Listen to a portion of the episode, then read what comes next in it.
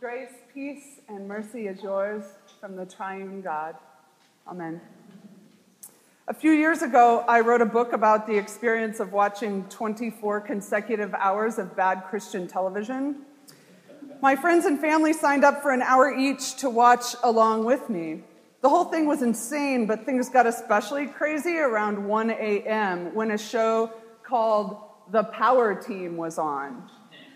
Now, the power team are a bunch of enormous, steroid muscled men who hold really loud Christian rallies in which they tear phone, booths into, uh, phone books into and they break two by fours over their head by the power of the Holy Spirit.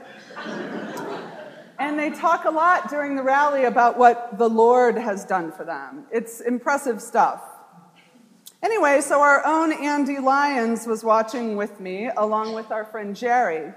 And the three of us watched in stunned silence for a moment, trying to understand what it was we were seeing. At, what, at which point Andy finally said, So, wait, basically, they break stuff for the Lord? and I answered yes. And then Jerry said, Big deal, I break stuff all the time. to which Andy asked, But is it for the Lord? and Jerry said, Well, it is now. Honestly, the only reason I told you this story is by way of saying that I'm not a fan of the overuse of the term the Lord. Like when people say, I just love the Lord, I just never really know what that means. The way it's casually thrown around uh, often makes me uncomfortable, especially after Harry Potter, since Voldemort is called the Dark Lord.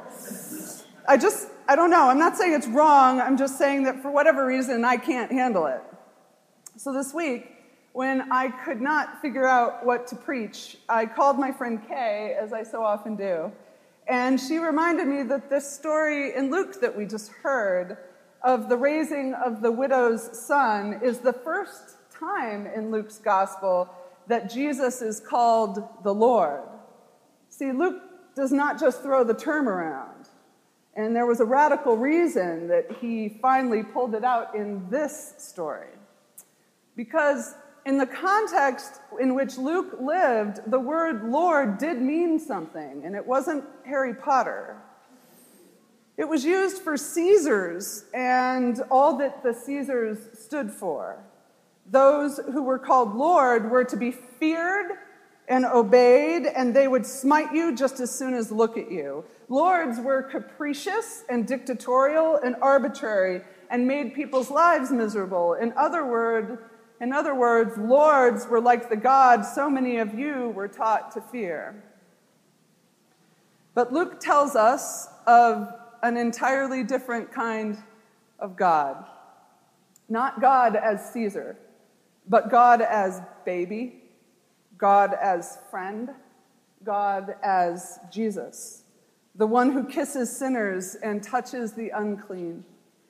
And as Luke so masterfully tells us of this Jesus, he waits to call Lord until this story.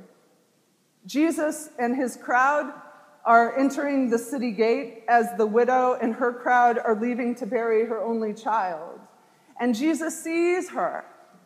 And Jesus, as Jesus often sees those from whom we turn our gaze, he sees her, and the text said that he has compassion on her. But see, compassion is really far too, too polite of a word for what it means in the Greek, because in the Greek it's like so much more visceral than compassion. It's more like his guts churned, like his insides lurched at the sight of such loneliness as a widow grieving the death of her only child in the middle of a large crowd.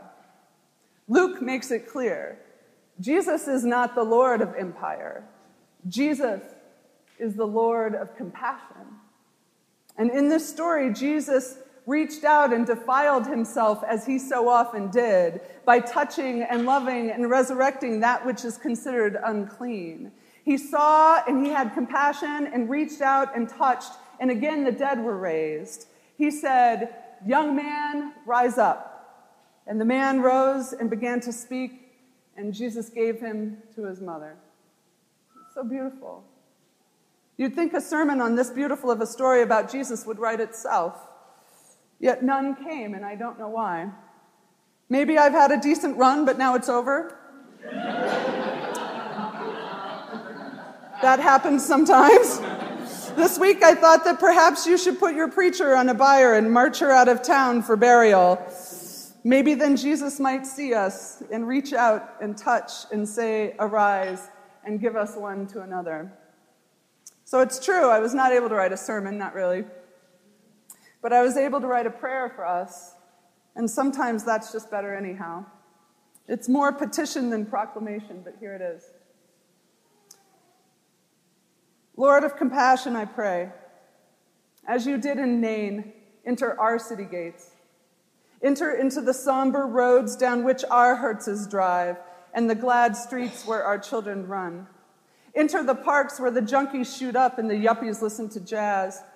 Walk uninvited into starter mansions and public housing and dorms and cheap motel rooms on Colfax that charge by the hour.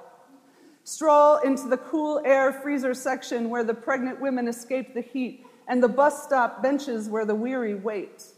Step into the space between the city worker who wrote me a parking ticket and my misguided anger. Enter our city gates, Lord of compassion, as you did the city of Nain, and bless. Bless the things we think are dead. Bless that which we have already begun to carry out of town to bury. Bless our rocky marriages and our college age kids who smoke too much dope. Bless the person at work who we love to hate. Bless the young adult who wonders if they're too young to really be an alcoholic and the 60 year old woman who's had too much work done. Bless public school lunch ladies and the guy who stole my kid's bike. Bless the one who has no one. Bless what we call insignificant, which you call magnificent. Bless it all, Lord of compassion, and love what only you can love the ugly, the abandoned and unsanitary in the wash of humanity upon which you have nothing but a gleaming compassion.